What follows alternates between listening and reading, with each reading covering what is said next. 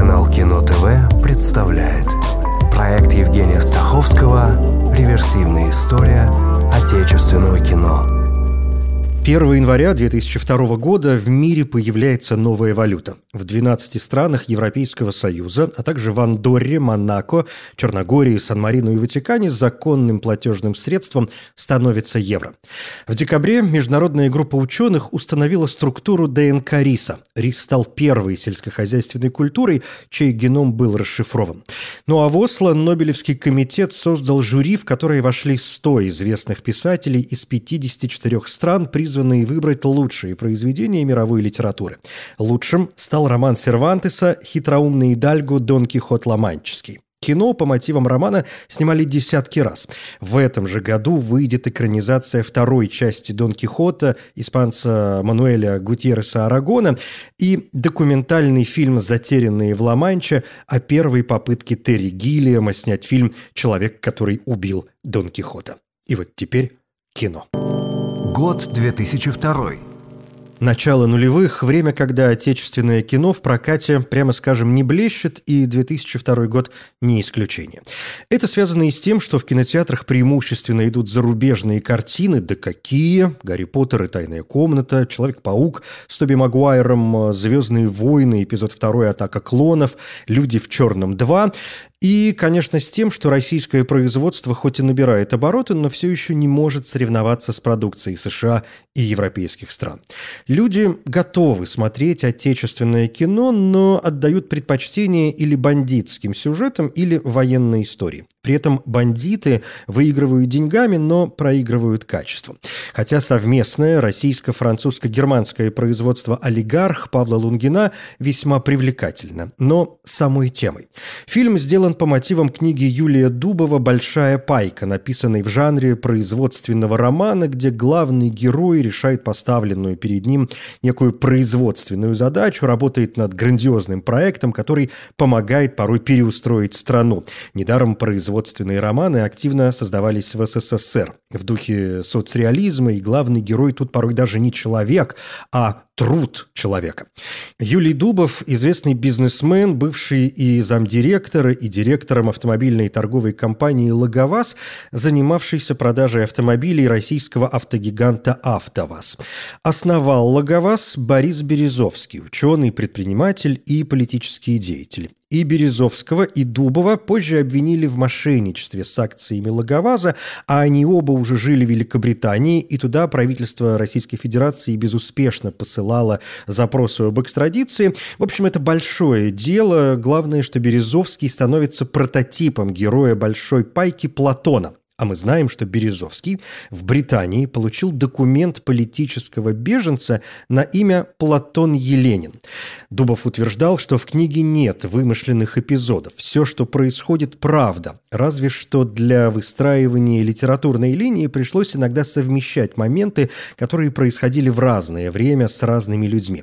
Что до сюжета, Кажется, он понятен. Младший научный сотрудник после распада СССР становится самым богатым человеком в России, и все, безусловно, завязывается на политику. По данным журнала Forbes, вы входите в сотню самых богатых людей мира. Ваше состояние оценивается в 5 миллиардов долларов. Почему все эти деньги не спасают вас от унизительных наездов? Потому что мы в России. Скажите, сегодняшний обыск связан с делом инфокара? Милая девушка, это все чушь собачья. Меня обвиняют в том, что здесь, в России, я пытаюсь жить как свободный человек. Вот и все. А вы не думаете нет? Нет, не дождутся. Вы знаете, я... Они, конечно, могут меня посадить, но я политик, а не бизнесмен, и тюрьмы не боюсь. А вы не жалеете, что создали свою империю? Нет, ни в коем случае. Смотрите, как у нас весело. У нас маскара, люди в масках. Вас подвести? Снимать олигарха думал Алексей Балабанов, но в итоге проект ушел к Лунгину. Да и Балабанову было чем заняться. На кинотавре он представляет драму «Война», получившую пять номинаций на премию Ника, в том числе за лучший фильм и режиссуру. Но только одна победа, мужская роль второго плана Сергею Бодрову-младшему посмертно. 20 сентября 2002 года Бодров вместе со съемочной группой оказался погребен под сошедшим ледником в Кармадонском ущелье, где Бодров снимал фильм «Связной». Роль в войне, тем не менее, для него не последняя. Последней станет работа в представленном в конкурсе Венецианского кинофестиваля фильме «Медвежий поцелуй» про девочку из цирка и медвежонка, который превращается в человека.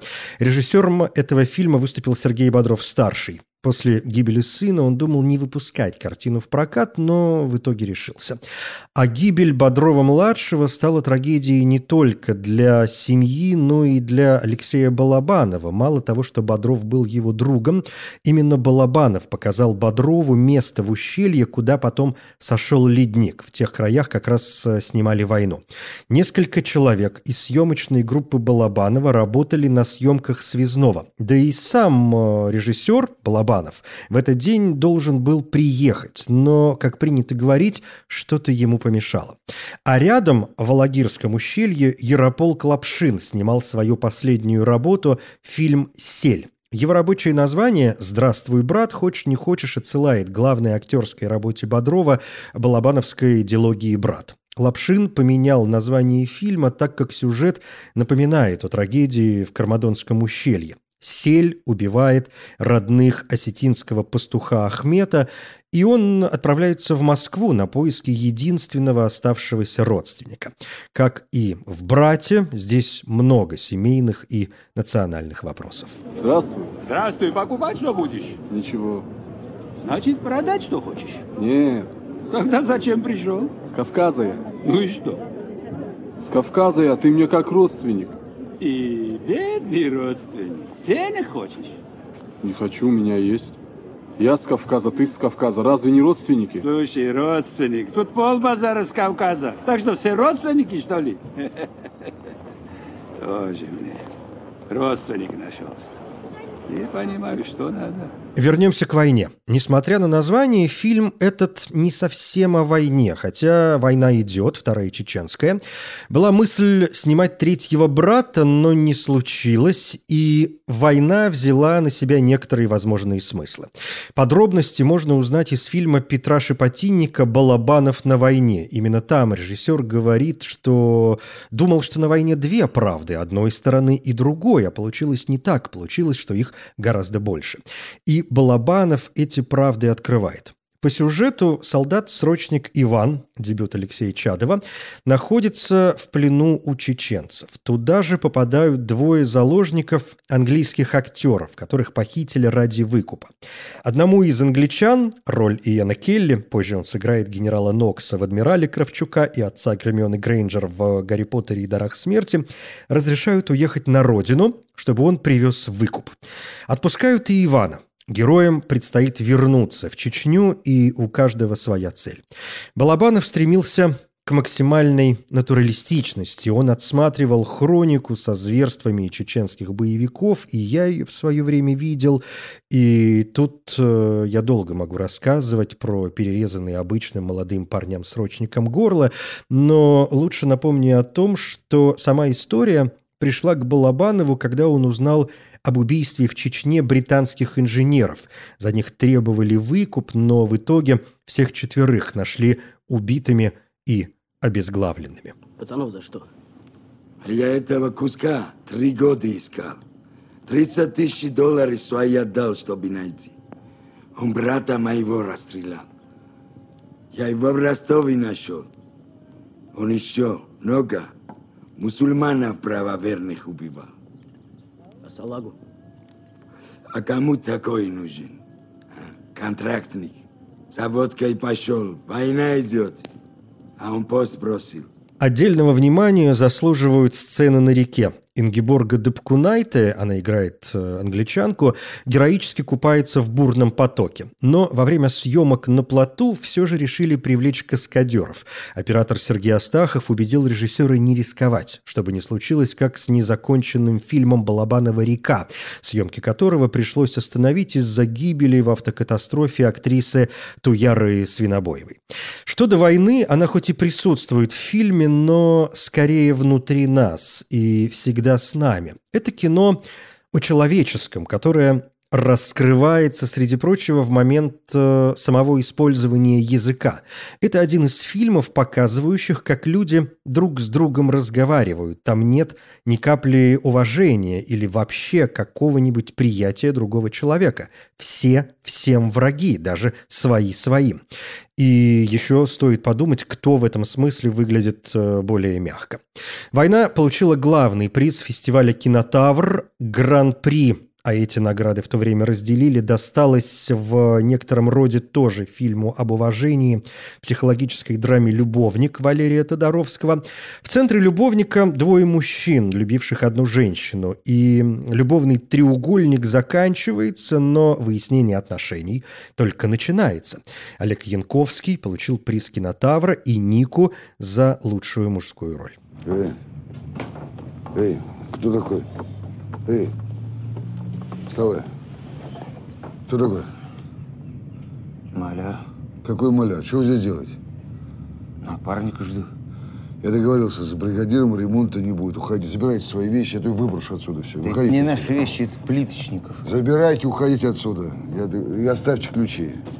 Ключи нам женщина давала. Женщина умерла, уходите отсюда. Не могу сказать, что «Кинотавр» 2003 года очень удачен, но есть весьма трогательная комедийная драма «Займемся любовью» Дениса Евстигнеева про ребят, живущих в студенческом общежитии и пытающихся найти то ли любовь, то ли секс, а лучше и то, и другое. У одного, как водится, отбою нет, а второму все никак не везет. Есть средненькая звезда Николая Лебедева, фильмов с таким названием приблизительно миллион этот военный и новая версия одноименного фильма 1949 года. «Звезда» — это позывной группы советских разведчиков. Есть э, милое детское кино «Спартак и Калашников» Андрея Прошкина про приключения парня из детдома и собачку. Это первый фильм Андрея Прошкина. Он э, получил за него премию «Золотой орел», лучший режиссерский дебют э, в игровом кино. Здесь очень неудачный саундтрек, э, но от него абстрагироваться, фильм и правда добрый, и с прекрасными артистами. Андрей Панин, Владимир Меньшов, Ирина Розанова, молодая Дарья Якомасова. Дебют в кино Ирины Пеговой. И если вообще говорить о дебютах, то показали на кинотавре два фильма, благодаря которым можно сказать о дебютах актерских, больших актерских дебютах. В комедии Владимира Зайкина «Башмачник» о продавце обувного магазина, который влюбляется в случайную покупательницу, снялась Виктория Толстоганова. Это ее первое появление в большом кино, или лучше сказать, одно из первых. В 2002 она снимется еще в нескольких картинах, среди которых детектив «Дневник камикадзе Месхиева». Второе актерское открытие – Павел Деревянко. Он очень забавный в фильме Александра Шейна «Смеситель». Это абсурдистская, сделанная на коленке история про изнасилование. Мужик возвращается с охоты, жена говорит, что над ней надругались, мужик собирается отомстить, осталось выяснить, кому. Э, Очень удачный слоган нет здоровых людей, есть необследованные. И это вроде как должен быть триллер, но получилась комедия. Позже Деревянко скажет, что за эту работу ему стыдно. Он думал, будет смешно, а получился какой-то ужас. Зато, помимо «Смесителя», Деревянко получил и главную роль, и это опять дебют, но режиссерский, Александра Котта. Фильм «Ехали два шофера» про то, как герои Деревянка и Ирина Рахмановой водят грузовики, встречаются на послевоенных дорогах и пытаются склеить романтику в советском стиле. И за что же это вас в нашу глухомань-то сослали? Не понял вопрос, Валентина Петровна. Что значит сослали? Меня к вам на подкрепление направили. Поезжай, Николай. Выручай, говорят. Не идет без тебя работа. А у нас на крайнем севере знаете, какая работа? Мороз минус 60. Машину не выдерживать, не то что люди. М-м. А что? Сильно здоровье подорвали? Да нет. Не то чтобы очень. Честно говоря, очень не хочется, но ради истории надо сказать два слова про откровенно плохой сказ про Федота Стрельца Сергея Овчарова. Его необходимо упомянуть из уважения к автору оригинала Леониду Филатову.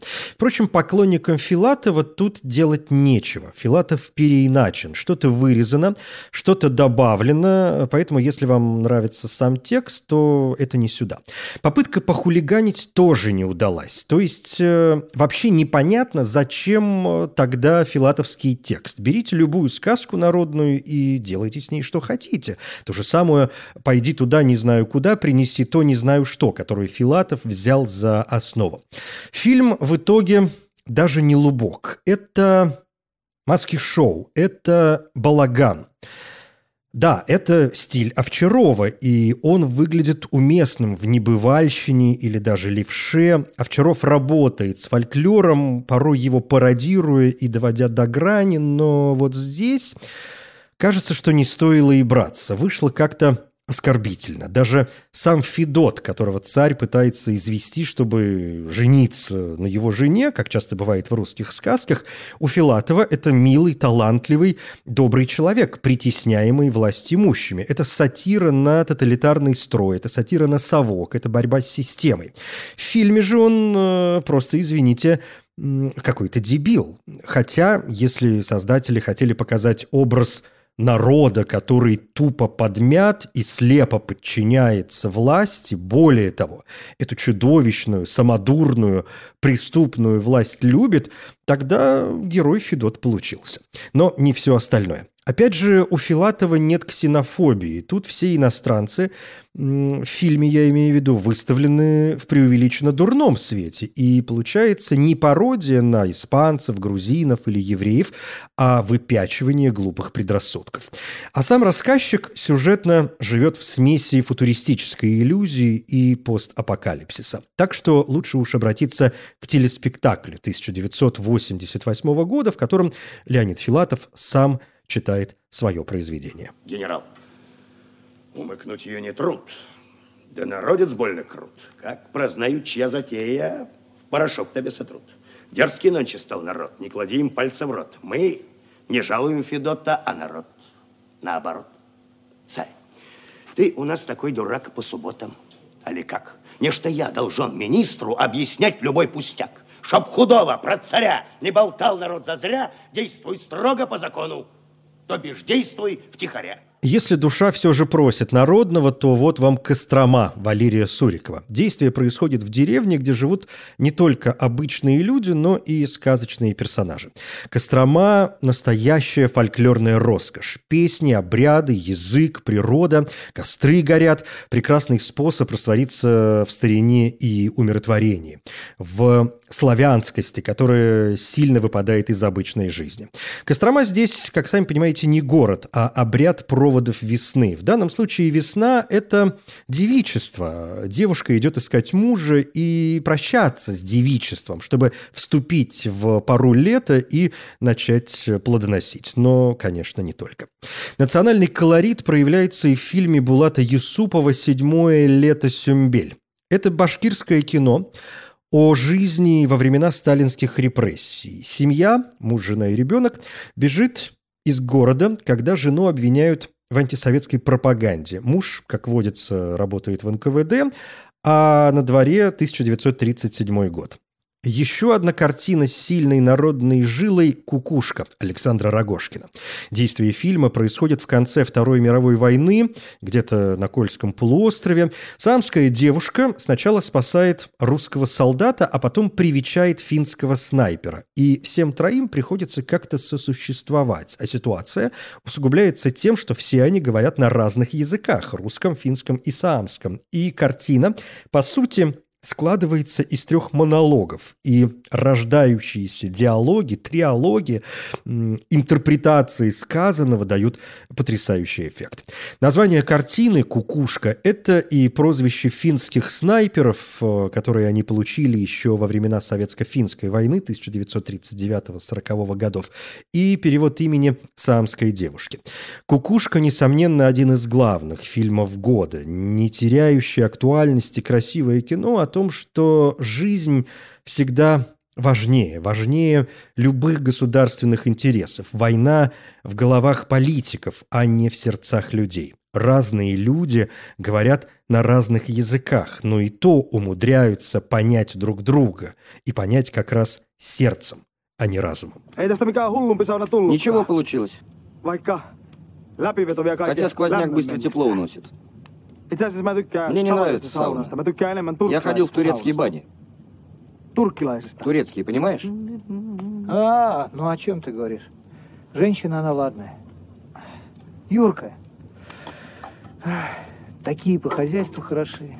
Да, и в постели заснуть не дадут. «Кукушка» была в основном конкурсе Московского кинофестиваля. Рогожкин получил приз за режиссуру, Финн Вилле Хаапасало за мужскую роль.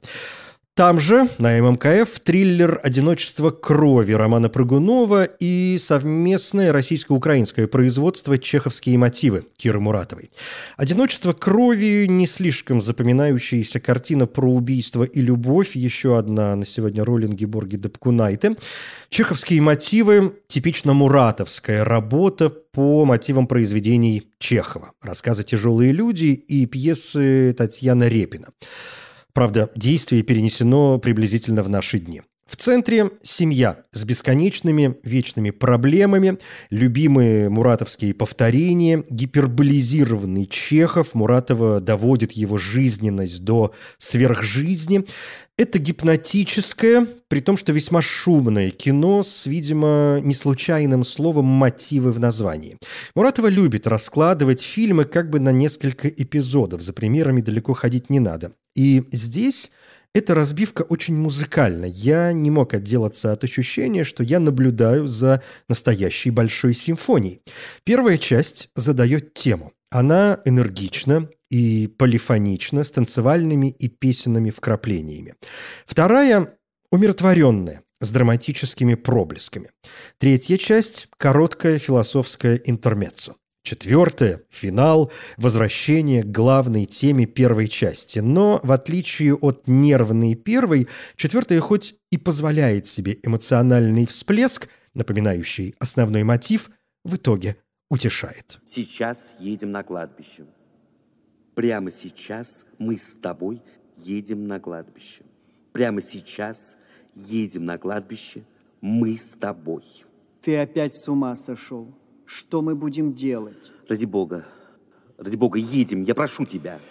Ты должен с невестой ехать домой, сумасшедший. Да плевать я на все хотел, будь оно проклято тысячу раз. Все, я еду. Пойди иду отслужить.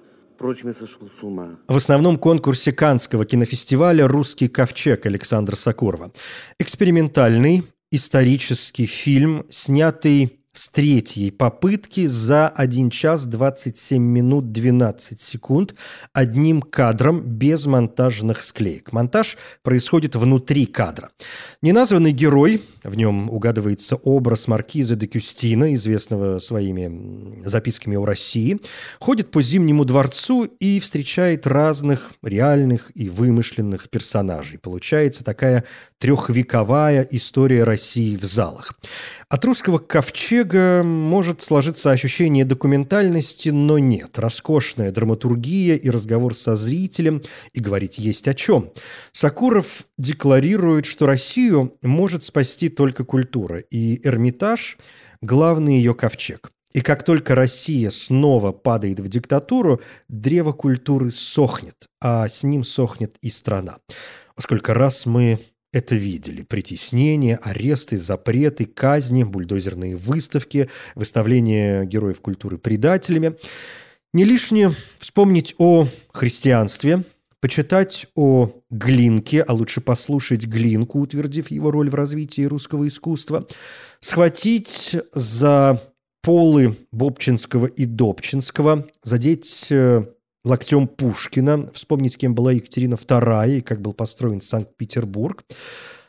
У этого фильма, пожалуй, только один недостаток. Он заканчивается. И потом все, как пел Гребенщиков, холсты Эрмитажа окажутся под ногами прохожих. А русский ковчег – это еще и витающий над нами дух Европы, Голландия, Италия, Франция. Россия – европейская страна, мы воспитаны в общей культуре, и отрицать это по меньшей мере глупо, хоть и сваливаемся периодически в Азию. Это та отчалившая, отчаявшая Русь, которую вот уже больше ста лет мы не можем найти. Ковчег уплыл, но где он сейчас, в каких морях-океанах, а может и вовсе ушел на дно, и пора организовывать спасательные работы. В Азии обожают тиранов. Чем грознее тиран, тем больше любят, чтут память. Искандер Двурогий, Тамерлан и ваш Петр Великий. О Петре Первом вы зря. В конце концов, именно он разрешил людям да, веселиться да, да. в России. О, винтовая лестница. Куда же крадут-то эти люди? В программе «Синефондасьон» в Каннах показали короткометражный «Вальс» Эдгара Бартенева о семейном скандале и наблюдателях со стороны. В Венеции в основном конкурсе, помимо уже упомянутого «Медвежьего поцелуя», из российских картин показали «Дом дураков» Андрея Кончаловского. Режиссер получил спецприз жюри. Этот же фильм выдвинули от России на «Оскар», но без номинации. «Дом дураков» – еще один полувоенный этюд и снова война чеченская. Действие происходит в психиатрической больнице в Ингушетии, на границе с Чечней. Медицинский персонал сматывается, и пациенты оказываются предоставлены сами себе. В некоторых угадываются реальные личности, не уверен, что справедливо. В центре же молодая женщина Жанна, ее играет Юлия Высоцкая, которая убеждена, что у нее жених Брайан Адамс. И этот очень популярный в 90-е годы певец и, правда, в фильме появляется. Сюжет вдохновлен, видимо, двумя моментами. Первый – реальная трагедия психиатрической больницы в Шали на территории Чечни. Персонал бросил пациентов, и многие, конечно, впоследствии умерли. Второй – французский фильм Филиппа де Брока «Червовый король» об обитателях приюта, брошенных э, персоналом во время Первой мировой войны. Но «Дом дураков» – это, конечно, Россия, втягивающая себя во внутренние и международные конфликты. Был тут Махмуд? Да, был. И весь вышел. Где моя очередь? Он для меня место держал. Займите место в конце очереди, гражданин Атанисян. Эй, Бибика, выходи! Карлоша больше терпеть не может. Так ты мне очередь занимал, да? Где мое место? Я раньше всех очередь занимал. Я первый за тебя стоял. На фестивале «Окно в Европу» приз за сценарий получили Иван Дыховичный и Владимир Сорокин за фильм «Копейка» о приключениях автомобиля ВАЗ-2101. Приз за дебют оказался у Филиппа Янковского с фильмом «В движении» вариации на тему сладкой жизни Филини. Главный герой – журналист, ищущий приключений и встречающийся с разными женщинами. Приз имени Станислава и Андрея Ростоцких достался картине о коммунальной квартире «Жизнь забавами полна» Петра Тодоровского. Не лучший фильм мастера для любителей позднесоветского кино. Главные награды фестиваля получили все те же «Кукушка», «Чеховские мотивы», «Война» и, пожалуй, самое время вспомнить, что в этой главе я обещал рассказать о первой премии «Золотой орел», учрежденной Национальной академией кинематографических искусств и наук России в противовес уже существующей премии «Ника», созданной еще в Советском Союзе Союзом кинематографистов. В 2002 году состоялась нулевая церемония награждения «Золотым орлом». Она прошла в рамках э, Московского кинофестиваля. Тогда представили новую премию и вручили награды за вклад в развитие киноискусства. Лауреатами стали Андрей Тарковский и Георгий Жонов посмертно, плюс Федор Хитрук, Татьяна Самойлова, Мишель Легран и Бернардо Бертолуччи. А первую уже полноценную премию должны были провести 27 сентября этого же 2002 года. Но церемония была перенесена в связи с гибелью Сергея Бодрова-младшего и его съемочной группы. В результате первая церемония награждения состоялась 25 января года 2003. Вообще, совести ради, фильмы-номинанты «Орла» и «Ники» часто пересекаются. Так и на этот раз. Премии вручали по итогам 2002 и, например, призы за лучший фильм и режиссуру и там, и там получил э, Александр Рогошкин с фильмом «Кукушка». В других номинациях на первом «Орле» победили все те же «Война», «Звезда», «В движении», «Спартак и Калашников», и даже сказ про Федота Стрельца с художником, костюмами и женской ролью второго плана Ольги Волковой, ну, допустим. В главной женской роли премии разошлись. Ника досталась Анне Кристине Юсо за «Кукушку», «Орел» Натальи Гундаревой за «Ростов-папу» Кирилла Серебренникова. Но это не фильм, это целых 10 серий с отдельными историями, происходящими в Ростове-на-Дону. Слушай, пойдем скупаемся. Не, не в чем. Ну что тут никого нет? А ты на что? Я. Да, именно ты, а? Слушай, если хочешь купаться, никто не мешает. А кто тебе сказал, что я хочу? Я не хочу. Ну так разденься хотя бы, ты вся в черном. Так, приехали. Раздевай и властвуй. Маньяк, что ли? Слушай, пойдем купаться. Уйди. Под занавес «Женские страсти» Светлана Баскова выпускает свой очередной трэш «Пять бутылок водки» о внутренней кухне обычного московского бара. Фильм начинается с того, что один из сотрудников крадет из бара пять бутылок водки. Как всегда у Басковой не очень приятно, и трэш тут как жанр, ну то есть не лютый. Лариса Садилова показывает трогательную драму с любовью Лили о девушке, которая работает на птицефабрике и мечтает э, найти мужчину. Любимая актриса Садиловой Марина Зубанова получила несколько наград, в том числе на Брюссельском кинофестивале. Вера Сторожева выпускает драму, а лучше сказать трагедию «Небо, самолет, девушка». Ремейк фильма 1968 года «Еще раз про любовь» по пьесе Эдварда Родзинского «104 страницы про любовь». Бортпроводница встречает э, в кафе мужчину, у них завязывается роман. Гениальная роль Литвиновой, э, что она там играет одними глазами, ума помрачительно. Песню еще эту поет из фильма 1940 года «Моя любовь». Плюс ко всему Михаил Ефремов, в фильме «Небо, самолет, девушка» играет ту же роль, которую его отец Олег Ефремов играл в фильме «Еще раз про любовь». Я вот иногда просыпаюсь в номере и не могу вспомнить, где же я. Хотя бы название города. Да вы что? Название приходит не сразу, постепенно. Вот я сейчас прилетела из одного города. Господи, боже мой. Такой некрасивый город попался. Мы там переночевали. Русский город хотя бы? Конечно, русский. Странно-то я еще различаю. Вообще. Следующий 2003 год принято считать годом появления группы «Новые Тихие», в которую включают Бориса Хлебникова, Алексея Попогребского, Бакура Бакурадзе, Алексея Мизгирева, Николая Хамерики и Дмитрия Мамули. Исследователи объединили этих авторов по принципу работы с пейзажем, интересом к провинциальным историям и общей сдержанности и спокойствия. В отличие от жесткого стиля Алексея Балабанова, мистической направленности Александра Сакурова и Андрея Звягинцева и более провокационных работ Кирилла Серебренникова и Валерии Гай-Германики. Но условная общность «Новые тихие» просуществует только до 2011 года. Режиссеры выйдут за рамки собственных первых работ. Все эти мастера появляются в соответствующих главах, ну а это был год 2002 и очередная попытка полюбить отечественное кино. Хочется верить, что она хоть немного удалась. Я Евгений Стаховский. Спа. Спасибо. Реверсивная история отечественного кино.